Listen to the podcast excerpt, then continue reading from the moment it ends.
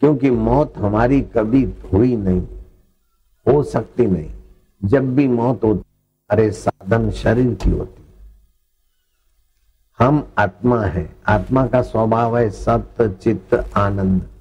सत्य माना जो सदा रहे। चित्त माना जो बुद्धि में ज्ञान प्रकाश देता है। मच्छर की बुद्धि में भी ज्ञान प्रकाश देता है। मैं दुनिया के सभी राष्ट्रपतियों को और प्रधानमंत्रियों को और बापू जैसे प्रसिद्ध बाबा लोगों और आशाराम बापू को चैलेंज करता हूँ। क्या आप मच्छर के साथ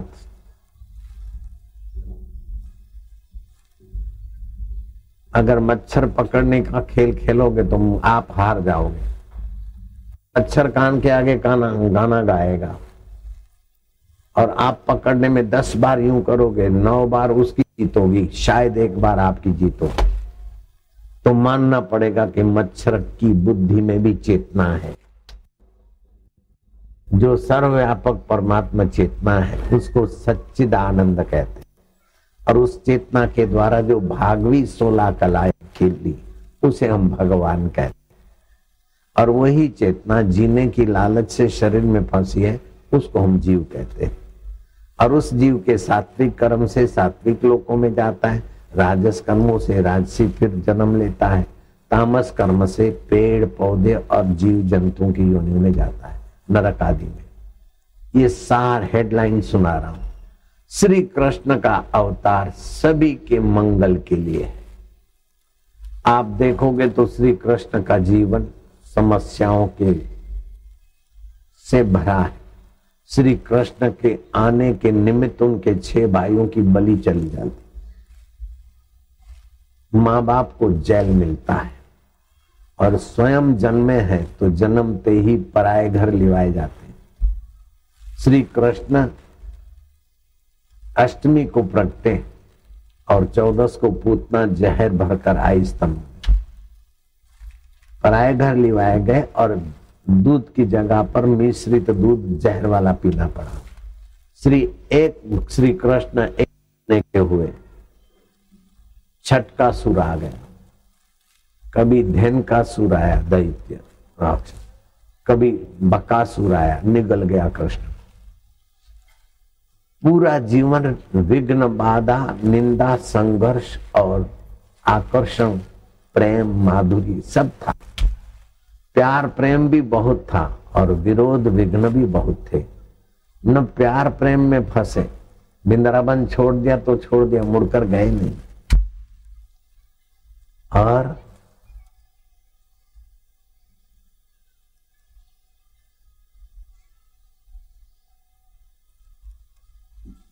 प्रजा का शोषण हो रहा है। अर्जुन को उत्साहित किया। धृतराष्ट्र ने संदेशा भेजा कि कृष्ण तुम चाहो तो युद्ध रुक सकता है। कृष्ण ने कहा यह बात तुम्हारी ठीक तो है। लेकिन युद्ध रुकेगा और दुर्योधन ऐसा ही बना रहेगा तो समाज का क्या हाल होगा? समाज का शोषण होता रहे और युद्ध रुके किस काम का? क्रांति के बाद शांति आती। शोषित व्यक्ति शोषित होते रहे और हम युद्ध रोकने का प्रयास करें तो ये अधर्म होगा। अर्जुन तो युद्ध करने को तैयार ही नहीं था। श्री कृष्ण चुप बैठते तो भी रुक जाता युद्ध अर्जुन साधु बाबा बन जाते। लेकिन त्यक्वा हृदय दौर्बल्यम उत्तिष्ठते परम तपा। जो समाज का शोषण करते हैं, उनको तपाने वाले परम तप तू उठो। अर्जुन ने इधर उधर की धार्मिक बातों को देख सुनाकर छटकना चाहा, लेकिन श्री कृष्ण ने उसके सारे तर्क बेबुनियाद कर दिए। तो ज्ञान में श्री कृष्ण ऐसे हैं कि तटस्थ प्रकाश मिल जाए, ऐसी गीता है। अपने व्यवहार और जीवन में देखो तो चतुर्भुजी नारायण के रूप में प्रकट होते हैं दुभुजी कृष्ण हो जाते हैं, लेकिन साधु संतों को चरण धुलाते हैं और पत्तल देते हैं जूठी पत्तल उठाते, कितना फासला है। कोई बड़े पद पे पहुँच जाता है तो उसको अपनी कार चलाना भी शर्म लगता है। अपना बड़प्पन संभालने में इतना खो जाता है, पागल हो जाता है। लेकिन भगवान का ये कितना बड़प्पन है कि बड़प्पन संभालने की ज़रूरत ही नहीं पड़ती।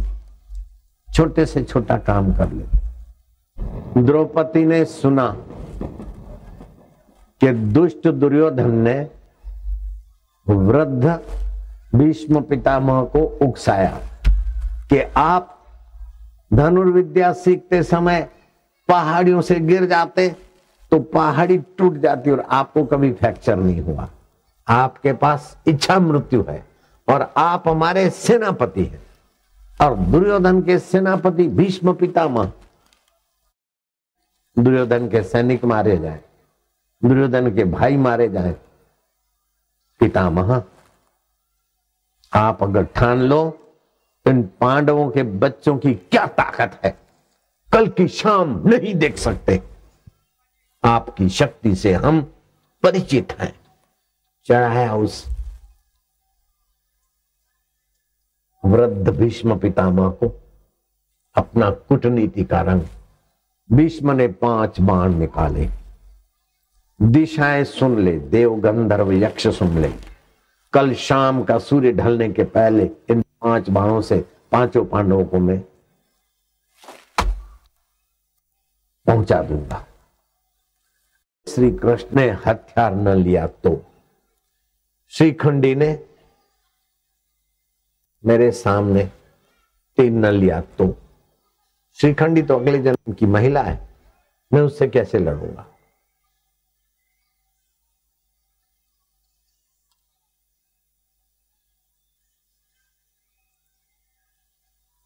अब देखो कृष्ण की महानता। भीष्म पितामह ने प्रतिज्ञा की है।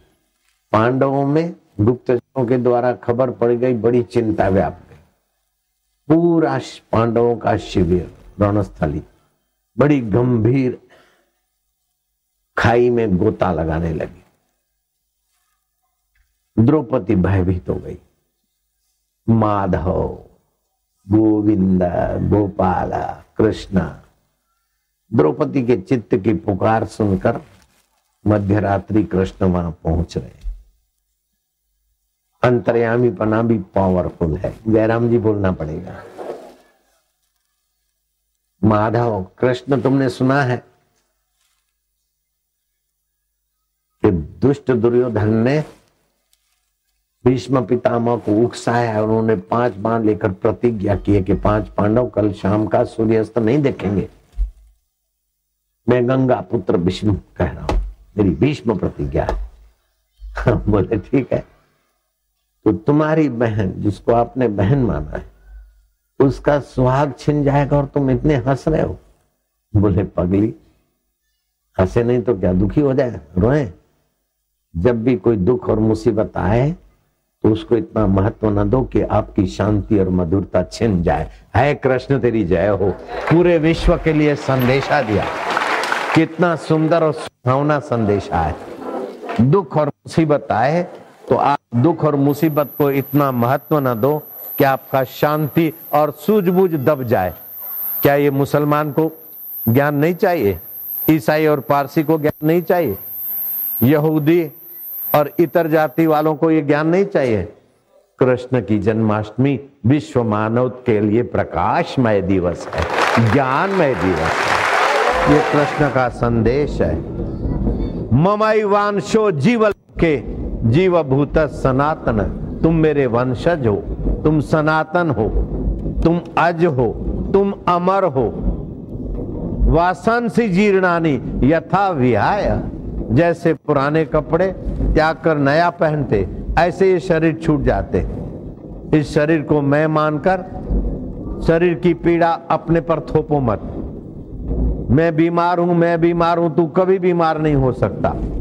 जब भी बीमार होता है पंच भौतिक शरीर बीमार होता है। जब भी दुखी होता है तो ये चंचल मन दुखी होता है। जब भी चिंता होती है तो चित्त में चिंता होती है। तू अपने को उनसे जोड़कर परिचिन्न देह के साथ एकाकार होकर तू अपने को कोस मत, अपने को तुच्छ मान मत। उत्तिष्ट, जागृत, प्राप्य, वरान बोध्यत उपदेशंती ते ज्ञानम, ज्ञानी न तत्वदर्शिना। उठो, जागो और उस श्रेष्ठ पुरुषों के चरणों में जाओ। आत्मज्ञानी के पास वो तुम्हें उपदेश देंगे। अगर तू मुझे अपना मानता है या श्रद्धा कम है तो तू जाओ तत्ववेताओं के पास। अर्जुन की थोड़ी बहुत लापरवाही अथवा तो अति सानिध्यता भवित अवज्ञा। अति सानिध्य होता है तो व्यक्ति अवज्ञा करता है। श्री कृष्ण ने अर्जुन को ऐसा पाठ सिखाया और फिर प्रश्न ऐसा कर दिया कि उसको भूख जगे। क्या भूख जगे? मनुष्य जीवन के उद्देश्य की। आदि भौतिकम किम उच्चते बड़ा सियाना चतुर मानता है आदि भौतिक किसको बोलते आदि देविकम जकिम अध्यात्म किम उच्चते आदि आदि भौतिक क्या होता है? आदि दैविक क्या होता है? अध्यात्म क्या होता है? अर्जुन को प्रश्न ऐसा मिला कि जिज्ञासा जगी। और श्री कृष्ण ने उसकी जिज्ञासा की पूर्ति करके अर्जुन को ऐसी जगह पहुँचाया जहाँ स्वयं पहुँचे थे।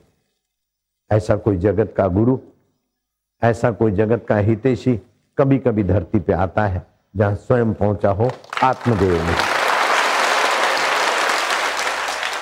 ओम दुर्जनो सज्जनो। भूयात् शांति शान्तिमाप्नुयात्। शांतो मुचेत बन्धेभ्यो मुक्तश्चनं विमोचयेत्। हरि ओ। हरि ओ। सर्वस्तरतु दुर्गाणि सर्वो भद्राणि पश्यतु। सर्वसद्बुद्धिमाप्नोतु। सर्व सर्वस्तु नंदतु हरि ओ आज मटकी फोड़ कार्यक्रम होगा। मक्खन मिश्री की मटकियाँ तो फोड़ेंगे, लेकिन उसके पहले तुम्हारे अहम की मटकी फूटे। ऐसा कन्हैये का प्रेम भरा कुछ लग जाएगा ताकि मंगल हो जाए। ये मटकियाँ तो देश भर में, विदेशों में कहीं फूटती होगी। मटकी फोड़ना मेरा उद्देश्य नहीं है, लेकिन मटकी के भीतर छुपा हुआ जो मधु रस है, मधुमय है, वह मक्खन, वह नवनीत, नित्य नवीन रस, वो ब्रह्म सुख प्रगटे श्री कृष्ण ने वही जीवन भर किया और मेरा उद्देश्य भी वही है। आप ध्यान से सुन रहे आपने अभी वैदिक प्रार्थना सुनी, दुर्जन सज्जन हो। हमारा वेद कितना विशाल दृष्टि करता है। ऐसा नहीं कि दुर्जनों का सत्यानाश हो नहीं, दुर्जन सज्जन। हो सज्जनों को शांति मिले और खाली शांति शांति के भोगी न बने। नहीं तो शांति का भोगी कभी अशांति का शिकार हो सकता है। शांति के भोगी न बनो, शांति का उपयोग करके छलांग मारो। जहाँ से शांति आती है, उस परमात्मा तत्व को मैं के रूप में जानो तो फिर शांति और अशांति दोनों आपके लिए खिलवाड़ हो जाएगा। यश और अपयश आपके लिए खिलवाड़ हो जाएगा। जीवन और मृत्यु आपके लिए खिलवाड़ हो जाएगा। मान और अपमान आपके लिए खिलवाड़ हो जाएगा, क्योंकि ये संसार एक खिलवाड़ है। संसार सत्य नहीं है, ठोस नहीं है, असत्य भी नहीं है। संसार उसे कहते हैं जो सरकता जाए, जो बदलता जाए। राम जी आए, कृष्ण जी आए, और भी कई अवतार आए, लेकिन संसार तो अपनी गति से खून पसीना बाता जा, तान के चादर सोता जा, ये नाव तो हिलती जाएगी, तू हंसता जा या रोता जा। ये ज्ञान अगर आपके पास है तो बड़ी से बड़ी विपदा भी आपको दबा नहीं सकेगी। और बड़ी से बड़ी संपदा भी आपको अहंकारी अथवा भोगी बनाकर नरकों में नहीं भेजेगी। जिसके पास संपदा और सुविधा है, वो समझता कि चार दिन की ज़िंदगी है, मज़ा ले लो। वो अपने साथ मुसीबत गले में फांसा बांधता मुसीबत का। संसार की सुख सुविधा का मज़ा ले लो, ये तुम्हारा नज़रिया तुम्हें बड़ी सजा के तरफ़ धकेल देगा। सुख सुविधा आई है तो बहुजन हिताय, बहुजन सुखाए आपकी बुद्धि का, वस्तुओं का, पद का उपयोग करके आप सुख बांटो तो उसके बदले में परमानंद प्रकट होगा। दुख आया है तो आप विवेक जगाओ कि संसार दुखालय है। भगवान राम के पिता भी हे राम है राम राम राम, कही राम, हाय राम। रघुवीर हमें तनु तजी राहु गयो सुरधाम। ऐसी तपस्या के भगवान नारायण बेटे के रूप में मिले फिर भी दशरथ को संसार ने दुख दिए बिना नहीं छोड़ा। तो जो छोटा मोटा दुख आता है, उसको पकड़ के मैं दुखी हूँ दुखी हूँ। ये बेवकूफ़ी छुड़ाने के लिए जन्माष्टमी का सत्संग है। अनुकूलता आती है प्राकृतिक नियमों के अनुसार, प्रारब्ध वेग से, कर्मों के प्रभाव से, और प्रतिकूलता भी आती है। तो प्रतिकूलता और अनुकूलता, ऐसा कोई माई का लाल नहीं है कि जिसके जीवन में कभी प्रतिकूलता न आई हो। और ऐसा कोई माई का लाल नहीं कि जिसको प्रतिकूलता ही मिली है, अनुकूलता न मिली हो। इसीलिए बोलते ना, मैंने बहुत दुख देखे। अर्थात तो दुख देखा, फिर बीच में सुख आया। नहीं तो सतत दुख होता तो एक ही दुख होता। मैं दुखी हूँ। नहीं, मैंने बहुत दुख देखे। तो दुख, सुख दुख सुख दुख, सुख, ऐसा भी होता है। तो ये तो तानाबुनी है। ये तो पायदान है। दुख का पायदान आया, सुख का पायदान आया, इसको छोड़ते चलिए। अभी आप घर से इधर आने को हुए तो कहीं ढलान आई, कहीं अच्छी सड़क आई तो कहीं खड्डों वाली आई न खड्डों वाली सड़क देखकर आपको रो रोने के लिए बैठना है, ना अच्छी सड़क देखकर चादर बिछा के वहाँ नमाज़ पढ़ना है। आप तो चलते रहिए तो पहुँच जाएँगे नमाज़ की जगह पर, सत्संग की जगह पर। जन्माष्टमी का उत्सव अथवा आज का सत्संग आपको यह संदेश देता है कि आपके जीवन में जो कुछ घटित होता है, उसके भोगी मत बनो। चाहे परिस्थिति प्रतिकूल आई तो दुख होता है, अनुकूल आई तो सुख होता है। अब प्राकृतिक नियम से भी आती है अनुकूलता, प्रतिकूलता, जैसे आंधी, धूप, गर्मी, ये प्राकृतिक नियम है। प्रारब्ध वेग से भी अनुकूलता आई है, सफलता मिल गई, यश मिल गया है। और प्रारब्ध की नाराजी से भी प्रतिकूलता अपयश हुआ। अथवा तो किसी ईर्षाखोर व्यक्तियों के द्वारा भी प्रतिकूलता बना दी जाती है, जैसे भगवान बुद्ध थे। तो उनका यश देखकर कुछ लोग संगठित हो गए, उनका यश धूमल करने के लिए। नानक जी के लिए बदमाशों ने क्या नहीं किया और नानक को दो बार जेल में जाना पड़ा। फिर भी नानक के प्यारे अभी भी जानते हैं कि उनको जेल में भेजने वालों की नालायकी है। हमारे नानक जी लायक थे, महापुरुष थे। बुद्ध पर लांछन लगाने वालों की नालायकी थी, बुद्ध महापुरुष थे। साईं टेऊराम पर लांछन लगाने वालों की नालायकी थी, साईं टेऊराम महापुरुष थे। स्वामी राम सुखदास अभी हो गए। दस, दो पाँच साल हुए, उनका शरीर शांत हुआ।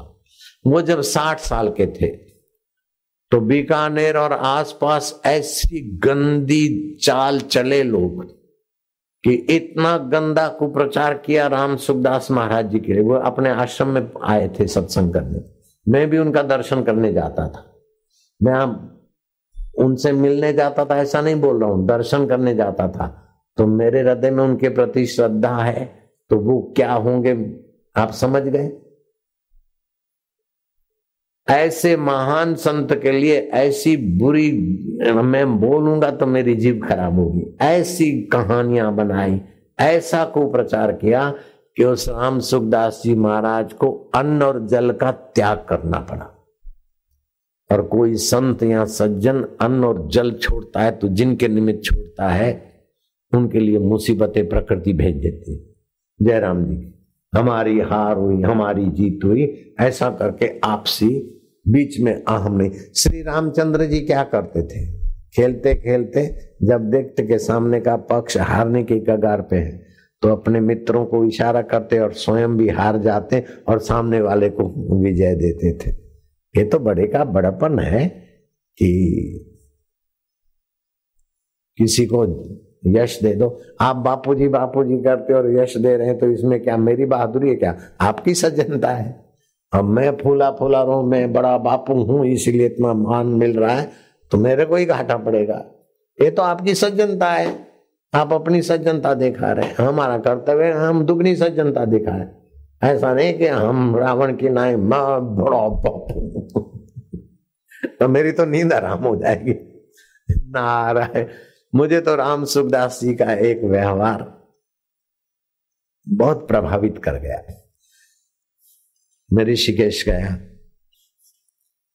हरिद्वार ऋषिकेश, एक दो महीना गुजारता हूँ एकांत में और संतों के संपर्क में आता। जब मुझे अहमदाबाद वापस जाना था तो मैंने जाते जाते वो सत्संग में शुरू कर रहे थे। सत्संग थोड़ा शुरू हुआ था और मैं उनके पास मंच पे पहुँच गया। और मैंने धीरे से कहा कि महाराज जी, अब मैं गुजरात जा रहा हूँ। तो मंच पर ही मेरे को प्रणाम करने लगे वो चतुरांगी। अब मेरे से तो चालीस पचास साल बड़े थे। चालीस साल तो होंगे। अब मैं तो उनके आगे बच्चा।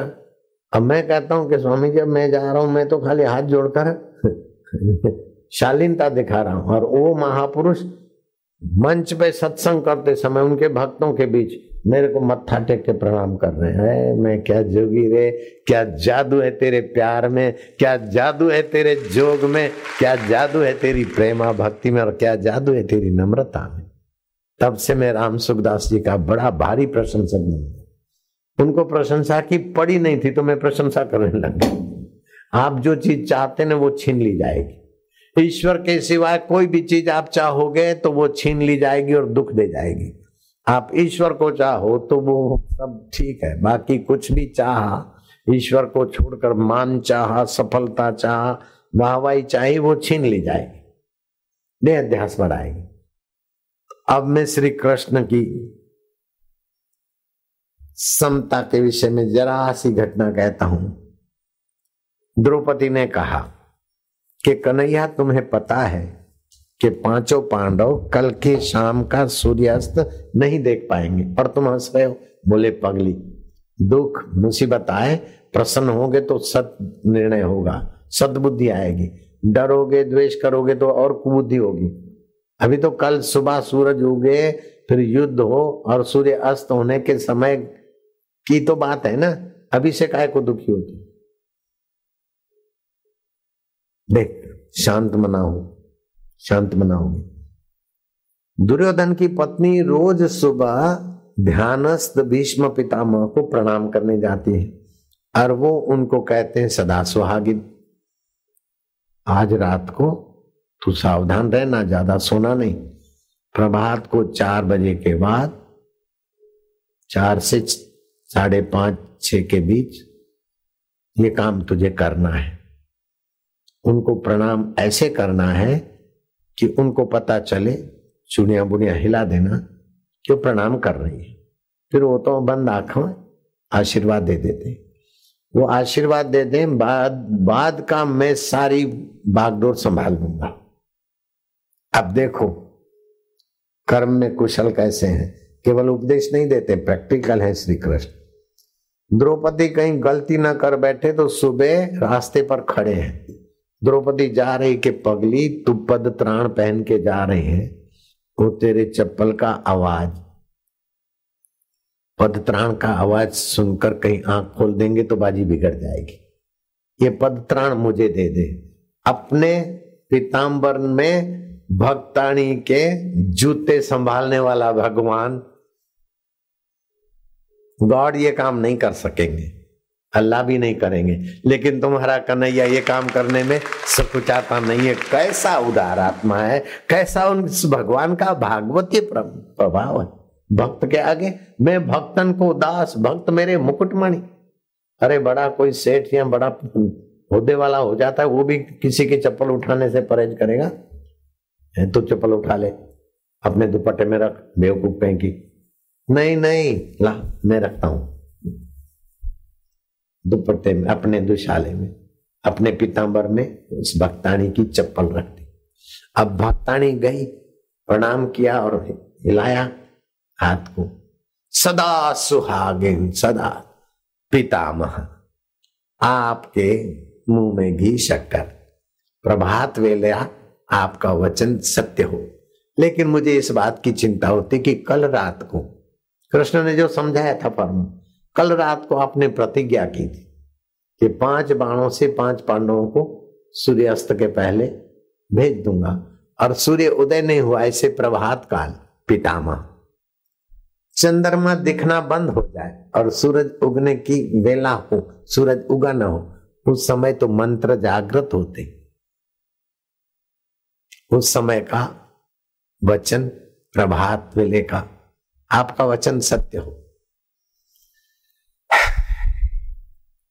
द्रौपदी, ये जो तू बोल रही है और आज पहुँची है, इसके पीछे जिसका हाथ है, मैं जान गया। बताओ कहाँ है चलिया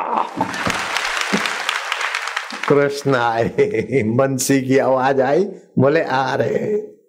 द्रौपदी अपनी जगह जा। कृष्ण ने कहा, पाँच पांडवों की ये आपने प्रतिज्ञा की थी। लेकिन वरदान भी दे दिया है। अब माधव वरदान तो दे दिया, लेकिन मैं सत्य प्रतिज्ञा हूँ। अगर मारता हूँ तो भी मेरा वरदान झूठा होता है, और नहीं मारता हूँ तो मेरी प्रतिज्ञा झूठी होती। कृष्ण, मैं मृत्यु को स्वीकार करूँगा, लेकिन मेरी प्रतिज्ञा प्रथा न जाए, ऐसा तुम ही उपाय बताओ। बोले, उपाय सीधा है। आपने कहा था कि कृष्ण ने हथियार नहीं उठाए तो तो मैंने हथियार न उठाने की प्रतिज्ञा की थी। मैं अपनी प्रतिज्ञा तोड़ देता हूँ, मेरे भक्त राज की प्रतिज्ञा पूरी करता हूँ। ये कैसा भगवान है? कैसा स्वामी है? भगवान ने प्रतिज्ञा की थी, महाभारत के युद्ध में मैं हथियार नहीं उठाऊँगा। अब भीष्म ने शर्त रखी थी, अगर कृष्ण ने हथियार नहीं उठाए तो। अब कृष्ण ने हथियार उठाने की, अपनी प्रतिज्ञा न उठाने की प्रतिज्ञा तोड़ दी। भीष्म की दोनों प्रतिज्ञा सच्ची हुई और पांडव बच गए, कैसा है बचाने वाला। कितनी उदारता है, कितनी सहजता है, कर्म करने की कितनी कुशलता है। इसी का भयंकर दुख मिटाने के लिए आपकी प्रतिज्ञा अलविदा होती तो होने दो। आप सत्यनिष्ठ हैं, सत्य बोलो, लेकिन सत्य हो, हितकर हो, मधुर हो और सत्य हो। ये शास्त्र कहते हैं। आप जो बोलते हैं वो सत्य हो सत्यम बदा प्रियम बदा हितम बदा लेकिन माँ बोलती है, ए बाबा, ओ महाराज, ए पुलिस वाले, इस बदमाश को पकड़ जाओ, दवाई नहीं पीता, गधी का बच्चा। हराम ज़्यादा नहीं पीता इतनी मीठी दवा। अब दवा मीठी भी नहीं है और स्वयं गधी भी नहीं है। तो कटु वचन भी बोलती है और सिपाही और पुलिस वाला पकड़ जाएगा, वो नहीं पकड़ेगा, वो जानती है। झूठ भी बोलती है, कटु भी बोलती है। फिर भी माँ को पाप नहीं लगता, क्यों? कि बच्चे के हित की प्रधानता है। तो वेद कहता है, जहाँ हित की प्रधानता है, वो सब कर्म धर्म हो जाता है। किसी ने बोला, मैं चाकू मार दूँगा। वो थाने में फरियाद करो। किसी ने चाकू दिखा दिया, पुलिस कमिश्नर के पास जाओ। लेकिन तीसरा है डॉक्टर, न मारने की धमकी दी, न दिखाया। सचमुच में तुम्हारे शरीर पर छुरी घुमा दी। बहुत सारा कुछ निकाला, रक्त भी बहा, गांठ भी गई, कुछ का कुछ हुआ। और तुम बेहोश रहे। जब तुम होश में आए तो उसको चाकू घुमाने का फ़ीस देना पड़ता है। क्योंकि डॉक्टर ने हित की भावना से किया है। हालाँकि कई ऐसे हरामी होते हैं कि ज़रूरत बिना ही ऑपरेशन करके पैसा लूटते हैं। लेकिन उनको तो पाप लगेगा, लेकिन जो तुम्हारे स्वास्थ्य के लिए दूसरा कोई उपाय नहीं और शैल्य क्रिया करता है, उसको पाप नहीं लगेगा। ये जन्माष्टमी का संदेश आपको परम पद तक पहुँचाने का सुदृढ़ ज्ञान देता है। जो देश विदेश में लाखों करोड़ों लोग जो भी सुनते होंगे, ये आज के संदेश को अपने जीवन में लाओगे तो जन्माष्टमी का आपको हज़ार गुना फल होगा।